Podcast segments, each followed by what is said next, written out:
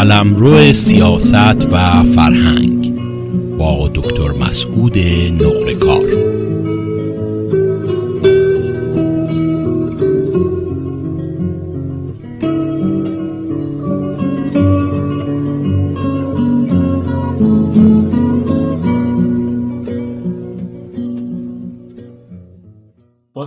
و درود خدمت شنوندگان و بینندگان عزیز شبکه پویا و رادیو پویا. یک بار دیگر در خدمت دکتر مسعود نقرکار دوست و همکار گرامیمون هستیم که در مورد مسائل روز و اتفاقاتی که در گوشه و کنار ایران به طور اخص و جهان به طور عمده میفته با ایشون گفتگویی داشته باشیم. دکتر نقلکار عزیز خیلی ممنون و متشکر از اینکه دعوت ما رو قبول کردین و یک بار دیگه در خدمت شما هستیم. بله من هم درود میفرستم به شما و همینطور بینندگان و شنوندگان رادیو و شبکه پویا. ممنونم که از من دعوت کردید آقای نقرکار عزیز خیلی متشکر و ممنون. ما به رسم هر هفته صحبتمون رو از گزارش کوتاهی از شورای ملی تصمیم که شما هم یکی از سخنگویان اون هستین شروع می‌کنیم و بعد به اتفاقات روزمره می‌پردازیم. ما در خدمت هستیم ببینیم که در هفته که گذشت چه اتفاقاتی برای این شورای خوب و پرکار افتاده. بله خیلی ممنونم. شورای ملی تصمیم طی هفته های گذشتم طبق اون برنامه که داره اون برنامه مدونی که داره کارهای خودش رو پیش برده و پیش رفته. خب یک من ابتدا به حوزه سیاست و عرصه سیاست اشاره می‌کنم و بعد اشاره هم خواهم داشت به عرصه فعالیت های سازمانی و تشکیلاتی شورا. در حوزه سیاست و جامعه می‌دونید که شورا تمرکزش رو در رابطه با فعالیت در داخل ایران و آنچه که در داخل ایران یعنی میدان اصلی مبارزه و تغییر تحول میگذره گذاشته. از ابتدا هم چنین سیاستی رو دنبال می‌کرده و همونطور که می‌دونید خب پایه این شورا هم در داخل ایران گذاشته شده. در داخل ایران عزیزان ما حامیان و اعضای شورای ملی تصمیم فعالانه با جنبش های مدنی و سنفی همکاری دارند یا حتی از اعضای فعال این جنبش ها هستند و در عین حال در حوزه جنبش دادخواهی بسیار فعالن حضور فعال دارند و همینطور با محافل و جمع های سیاسی. تمام تلاش اعضا و حامیان شورای ملی تصمیم مثل ما در خارج کشور بخش خارج کشورش در داخل هم این است که تلاش بکنه نیروها و در واقع گروه و سازمان های مختلف سیاسی یا محافل مختلف سیاسی و مدنی و سنفی رو به هم نزدیکتر بکنه با اونها همکاری بکنه و این رویه همکاری و نزدیکی رو در اونها تقویت بکنه و خودش هم در این رابطه ایفای نقش بکنه. در داخل کشور بنابراین همطوری که عرض کردم الان ما روی این مسئله متمرکز هستیم و کارها هم به خوبی داره پیش میره. خب اتفاقایی هم که در داخل میفته در عرصه سیاست و جامعه شورای ملی تصمیم موزگیری های سیاسی و اجتماعی به موقع رو داره و راهکارهایی هم که به نظرش می‌رسه در رابطه با حرکت ها و اتفاقاتی که در جامعه ما رخ میده رو پیشنهاد می‌کنه و مطرح می‌کنه و سعی می‌کنه با حامیان و اعضا در داخل کشور پیش ببره. برای نمونه ارز بکنم روی مسئله همین اتفاق اخیری که افتاده در رابطه با مرگ یا بهتره گفته بشه قتل محسای امینی خب در داخل شورا فعالیت چشمگیری داشته بیانی هایی که منتشر شده و در عین حال تلاشش برای اینکه بتونه در حرکت های اعتراضی و اعتصابایی که در این رابطه پا خواهد گرفت شورا هم نقش خودش رو در داخل ایفا بکنه. من در رابطه با فعالیت های داخل به خیلی به اختصار خدمتون ارز کردم. در رابطه با خارج هم فلواقع همون سیاست تا حدودی پیش میره. یعنی شورا تلاشش برای افزایش و کمک به میشه گفت تقویت روحیه همکاری همگرایی نزدیکی و اعتلاف نیروها و شخصیت های سیاسی در خارج کشور تا بتوان بر پایه آنچه که در داخل کشور میگذره اون نیروی اجتماعی بزرگی رو که مد نظرمونه برای تغییر شکل بدیم و شکل بگیره در خارج کشور هم یکی از مواردی که الان روش ما تمرکز داریم جدا از اتفاق اخیری که افتاده همون گونه که اشاره کردم قتل محسا مسئله سفر آقای رئیسی هست به نیویورک برای شرکت در اجلاس سالانه سازمان ملل که شورای ملی تصمیم در این رابطه هم فعالیت های چشمگیری داره در همکاری با سازمان ها شخصیت ها و نیروهای دیگه در اعتراض به حضور رئیسی. خب بیانی های متعددی در این رابطه شورا منتشر کرده و نامه هم به زبان انگلیسی خطاب به دبیر کل سازمان ملل نوشته شد که ارسال شده برای ایشون و در سایت شورا هم قرار داره. در رابطه با اتفاقات سیاسی و اجتماعی هم که در سطح خارج کشور و همینطور در داخل رخ میده شورا موزگیری های خودش رو و همونطور که عرض کردم راهکارها و پیشنهادهای خودش هم ارائه میده برای پیشرفت کار. در حوزه تشکیلات هم کارها به گمان من خیلی خوب داره پیش میره.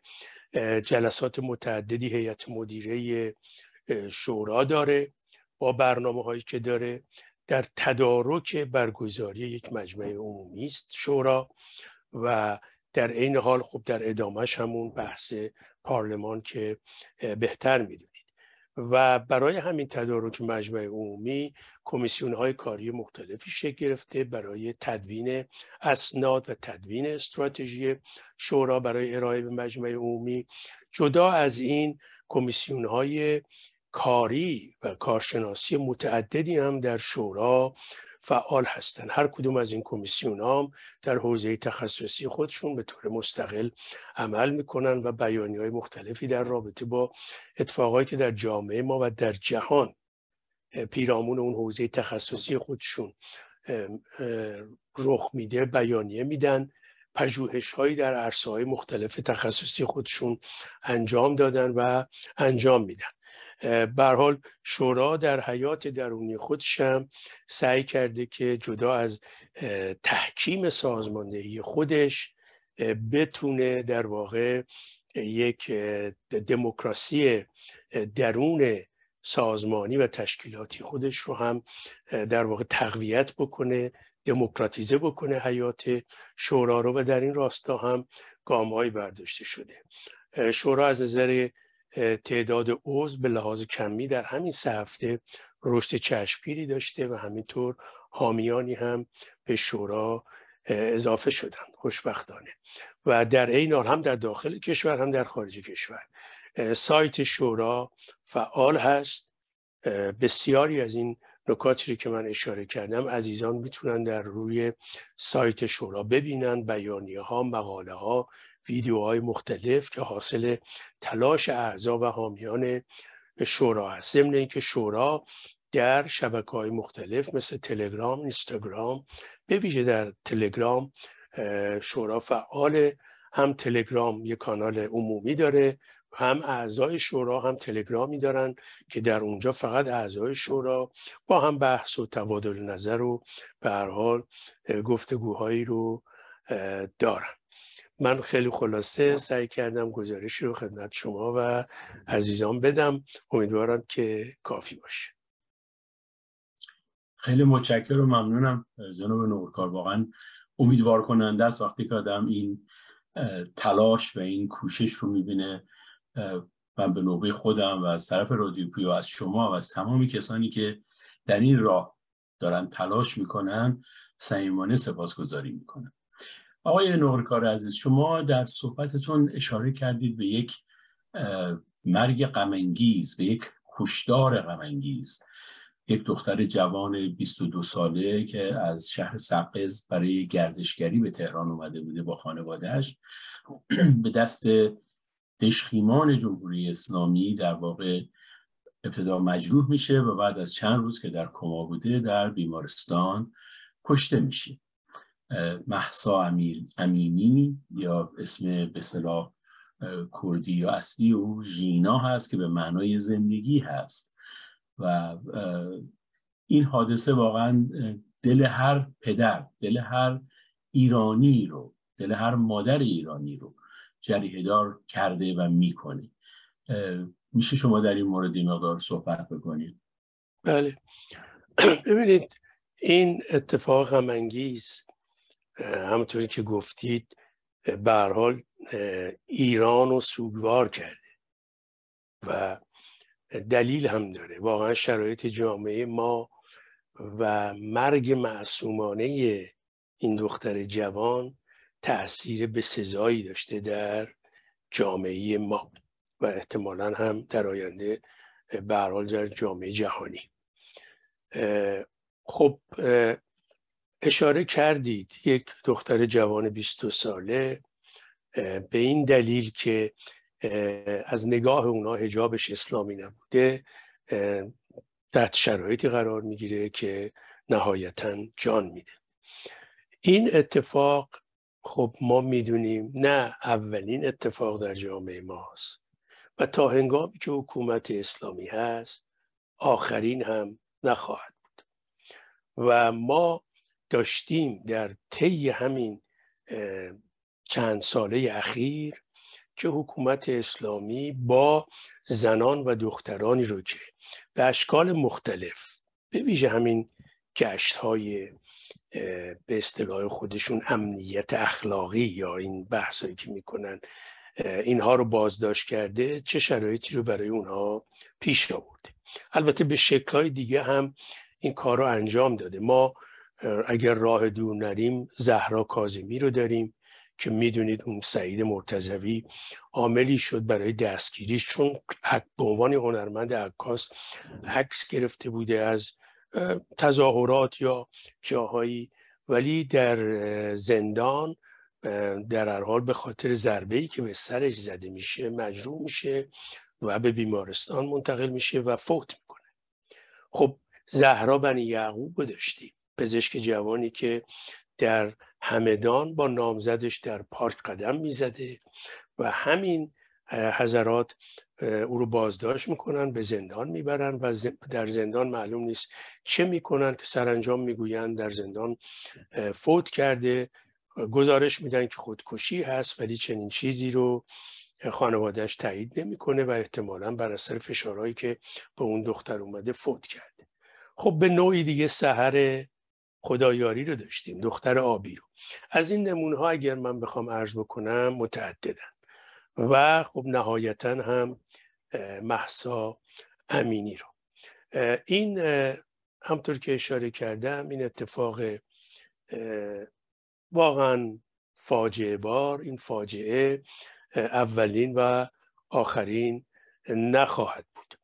گشت یا اون مجموعه ای که به عنوان امنیت اخلاقی تحت نظارت پلیس تهران یا پلیس در شهرهای دیگه فعالیت می‌کنه تا به حال نشون دادن در عمل که چه برخوردی با این دختران و زنان جوان در جامعه ما داشتن که خب این یکی از نمونه است که ما شاهدش بودیم. به حال در مورد اینکه برخورد اینها با زنان چگونه بوده چگونه هست چگونه خواهد بود بسیار گفته شده. همونطوری که گفتم از این فجایع ما شاهد بودیم و تا حکومت اسلامی هست شاهد خواهیم بود و تنها راه اینه که این اتفاقات و این در واقع فجایع یه عاملی بشه برای نزدیکی بیشتر فلواقع نیروهای مخالف حکومت اسلامی در عرصه های مختلف که بتونن با یه همبستگی و یک نزدیکی و همکاری بیشتری در واقع پرونده این حکومت رو ببندن در باعث سرنگونی این حکومت بشن. اگر قرار هستش که چنین فجایعی رو ما شاهد نباشیم و تکرار نشه تنها راه همینه. در هر حال من هم از این واقع واقعا متاسف شدم. حس می‌کنم که دختر خودم رو از دست دادم به عنوان یک پدر و در هر حال خیلی متاثر و متاسف خیلی متشکرم ممنونم. اشاره کردید به چند تا نام دریغم اومد که هدا صابری و ترانی موسوی رو هم ازشون اسم نبرم که هر دوی اینها هم به طرز فجیعی به دست مامورین جمهوری اسلامی کشته شدن. آقای دکتر نقرکار به عنوان یک پزشک شما چون در بسیاری از جایی که در واقع هواداران جمهوری اسلامی هستند و اخباری که خود جمهوری اسلامی منتشر کرده مرگ ایشون رو در, در واقع یک سکته عنوان کردن و اینکه خود به خود پیش اومده. ولی یک گزارش اومده که یکی از مسئولین زندان جلوی در زندان با مشت به سر ایشون کوبیده و اون ضربه باعث شده که خب ما در مورد بسیاری از این کشته شدگان در زندان این ضربه به سر رو می‌بینیم. به عنوان یک پزشک فکر می‌کنید که چنین چیزی در واقع درست می‌تونه باشه می‌تونه اون ضربه باعث خونریزی بشه و باعث مرگ بشه. ببینید رئیس پلیس تهران فکر کنم سردار رحیمی اسمش.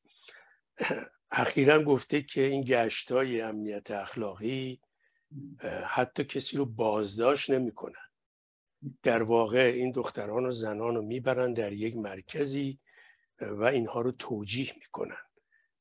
کلاس های آموزشی می‌ذارن برای توجیه و تعهد. خب ما می‌دونیم این چه دروغ بزرگی است واقعا. تصاویری و ویدیوهایی که در سطح شهر از برخورد این گشت ها با بانوان و اصلا مردم ما می‌بینیم نشون میده نوع برخورد اینا رو. و تازه این تصاویر اتفاقی است. اینکه چقدر از این اتفاقا رخ میده دور از نگاه مردم و چه عزیزانی رو گمنام اینها از بین بردن و می‌برن جای خود داره. چنین ادعایی رو برحال رئیس پلیس تهران می‌کنه. ببینید حتی اگر بپذیریم که هیچ ضربه ای به این دختر زده نشده. خب خیلی هم با احترام و اینجور که اینا میگن احتمالا فرش قرمز هم انداختن برای این دخترانی که می‌برن توی اون مرکز. حتی اگر این اتفاقات افتاده باشه. یعنی در این معنا عرض می‌کنم که بگن هیچ ضرب و شتمی نبوده. فشار روانی که بر این دختر اومده حتی اگر سکته باشه ایست قبلی با... ایست قلبی باشه اون فشار عامل این اتفاقه یعنی شما اصل رو بذارید بگید بله شما درست میگید. یا اون فیلمی که نشون میدن و اینا. بگید شما درست میگید و اصلا دستم به این دختر زده نشده. یک دختر سالم که خانوادهش مطرح می‌کنن هیچ گونه بیماری قلبی و یا ناراحتی نداشته و برای گردش و دیدن اقوامش به تهران آمده. خب چه اتفاقی میفته که این ایست قلبی پیدا می‌کنه و سکته می‌کنه؟ همون فشار روانی همون اهانت ها همون برخورد ها عامل همین ایست قلبی و سکته است. یعنی عامل قتل و مرگ این دختر. بنابراین می‌خوام بگم که گزارش شده از خود بیمارستان پزشکاش که پای چشمش کبود بوده علائم به ضرب و شتم و اینا وجود داشته.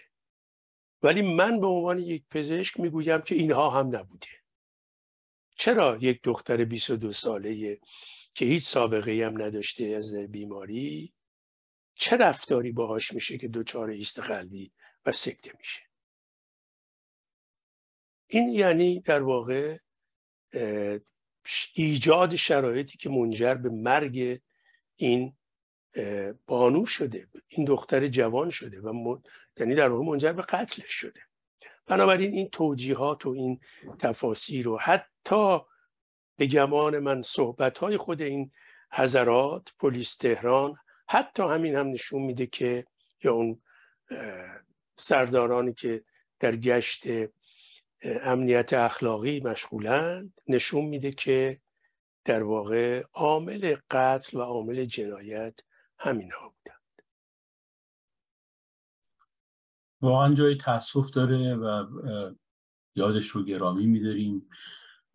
اینها در واقع قربانیانی هستند که نهال آزادی رو آبیاری می‌کنن و اینها کسانی هستند که ما ندا آقا سلطان رو یادمونه که چه مظلومانه کشته شد کشتار 68 رو یادمون هست که جوانها چجوری مثل گل پرپر شدن و اینها باعث میشه که مردم فریاد اعتراضشون بلند بشه که شده و نسبت به این مسائل بی تفاوت نباشن و حرکت های شتاب زده و وحشت زده رژیم حکایت از این داره که واقعا این یک قتل ناجوان مردانه بوده و به حال یاد محسای عزیز رو گرامی میداریم. از مرگ یک جوان اگر بگذریم از کشته شدن یک جوان اگر بگذریم به مرگ یک پیر دیر می‌رسیم.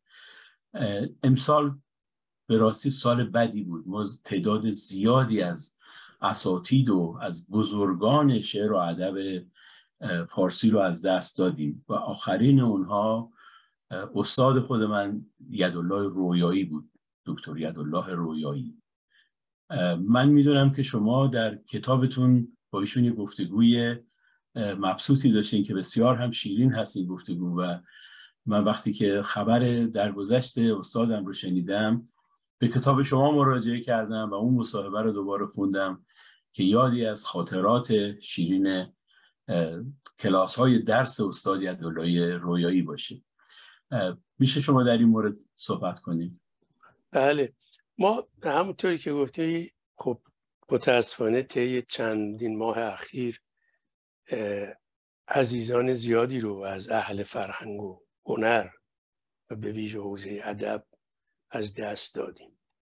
خب عباس معروفی بود رمان نویس برجسته که خب در واقع سن و سالی هم نکرد.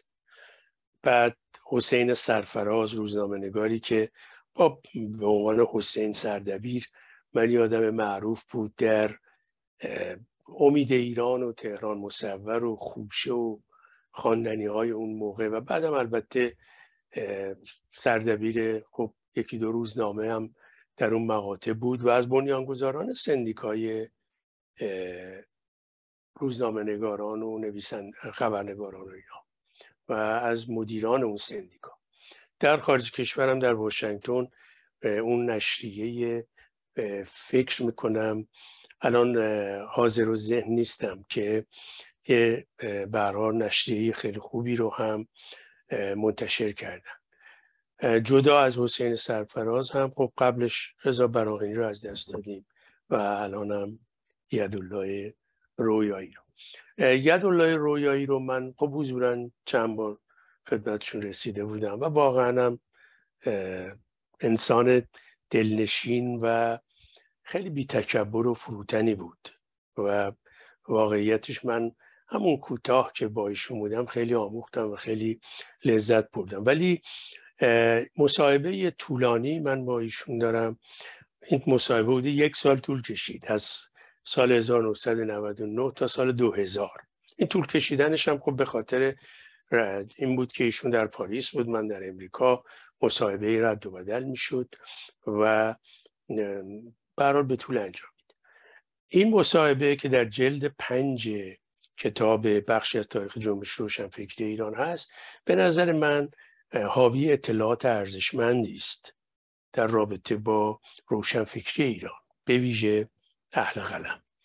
و من هم بیشتر در همون چارچوب این گفتگو رو با ایشون پیش بردم. یعنی هولوش تشکلهای فرهنگی و در عین حال محافلی که ایشون فعال بوده و بعدم کانون نویسندگان می‌دونید یدولا رویایی تو دو حوزه خیلی فعال بود. یکی حوزه فعالیت های اجتماعی یه دوره هم به هر حال تفکرات چپگرایانه داشت که مدتی هم به خاطر اون زندان افتاده بود. ولی یک حوزه فعالیت های اجتماعی داشت. تلاشش این بود که فعالیت های اجتماعی که عرض می‌کنم بتونه محافل و تشکلهایی رو از اهل قلم شکل بده. تشکلهای سنفی که بتونن اهل قلم هم به حقوقشون برسن و هم در رابطه با آزادی اندیشه و بیان و قلم و مبارزه با سانسور فعالیت کنن.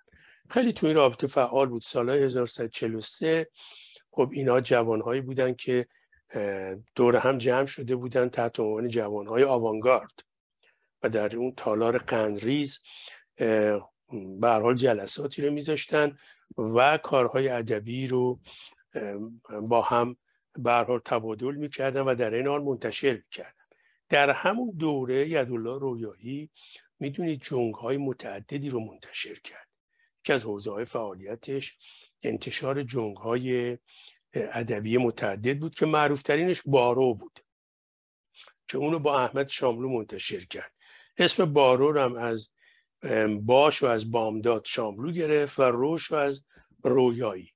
و خب این یکی از جنگ های بسیار میشه گفت مطرحی بود که خب خیلی با تیراژ بالایی منتشر شد ولی زود بسته شد. یعنی تیغ سانسور در اون دوره آمد به سراغش. جدا از این جنگ جنگ های دیگه ای هم رویایی منتشر کرد همکاری های زیادی با جنگ های مختلف داشت.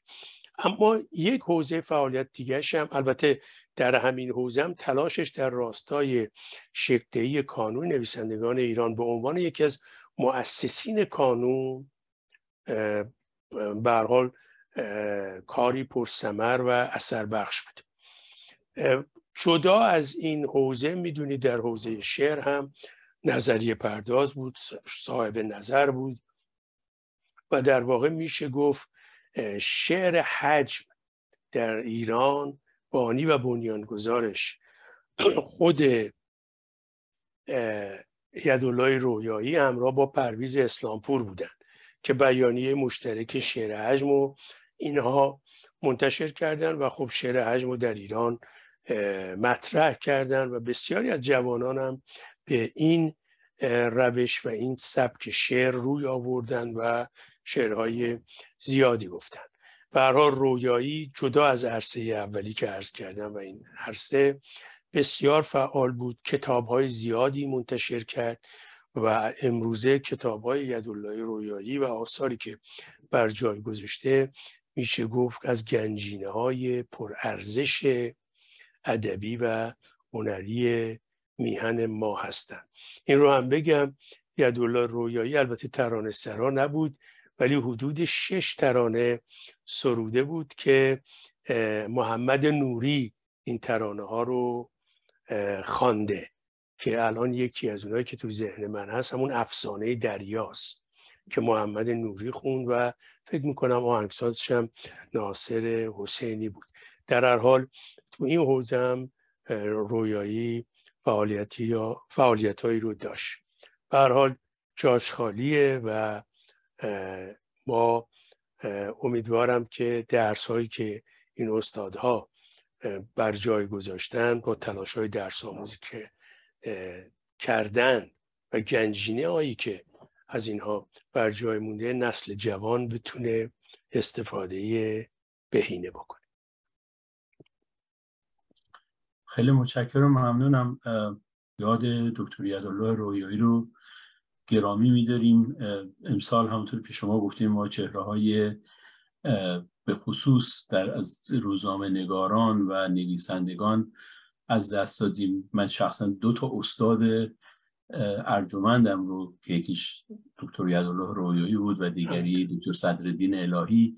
هر دوی این عزیزان رو از دست دادیم و یاد تمام اهل قلم و تمام کسانی که به هنر و ادب ایران زمین خدمت کردن و جانشون رو از دست دادن گرامی میداریم. آقای دکتر نقرکار گفتنی و صحبت بسیار هست و, و وقت کم. اگر که اجازه بدید من آخرین سوالم رو در مورد سفر آقای رئیسی به نیویورک مطرح بکنم که البته الان این بحث در میون هست که ایشون اصلا ممکنه نیاد و تدارکات بسیاری دیده شده که در واقع در نیویورک و در شهرهای مختلف امریکا تظاهراتی انجام بشه شما نظرتون در مورد این سفر چه هست؟ ببینید من امیدوارم شرایطی پیش بیاد که به ایشون اجازه ندن بیاد این اجازه ندادن به ایشون و مانع سفر ایشون شدن یه پیروزی خواهد بود برای مخالفان حکومت اسلامی و همه اونهایی که به حقوق بشر پایبندن. چون ایشون یکی از نقص کنندگان حقوق بشر در ایران و در واقع میشه گفت مصداق واقعی جنایت علیه بشریت است با جنایت هایی که مرتکب شده. من امیدوارم تلاش هم داره میشه ولی تا حدودی بعید می‌دونم. و با توجه به ویژگی هایی که سازمان ملل داره و قوانینی که داره بشه مانع حضور این جنایتکار شد در اجلاس سالانه سازمان ملل و در نیویورک. منتها واکنشی که در مقابل سفر ایشون هست در خارج کشور بسیار دلگرم کننده است. می‌بینیم که اپوزیسیون در خارج کشور لااقل در این راستا داره همکاری و یک نزدیکی رو با هم تدارک می‌بینه تا اعتراض خودش رو به حضور این جنایتکار در سازمان ملل نشون بده و اعتراض بکنه. و من هم از این بابت خیلی خوشحالم و خب طبیعی می‌خوام از همه عزیزان از دوستان خودم و نزدیکان خودم که حتما در این اعتراض ها شرکت بکنند و صدای اون بی صدایانی بشن که در ایران به دست این جنایتکار و جنایتکاران مشابه این به قتل رسیدن اعدام شدن و یا حقوقشون از بین برده شد. خیلی متشکر و ممنونم. به پایان وقت برنامه رسیدیم. اگر که صحبتی ناگفته مونده میکروفون در اختیار شماست. خیلی متشکرم و ممنونم از اینکه از من دعوت کردید برای این برنامه. مرسی. با سپاس از دکتر نقرکار عزیز و همه بینندگان و شنوندگان این برنامه. امیدوارم که باز هم بیننده و شنونده برنامه های ما باشین. روز و شب بر همگی خوش. خاک این گندم تو خیابونه. خوشه خشم من و تو تشنه بارونه. حق ما کم نیست.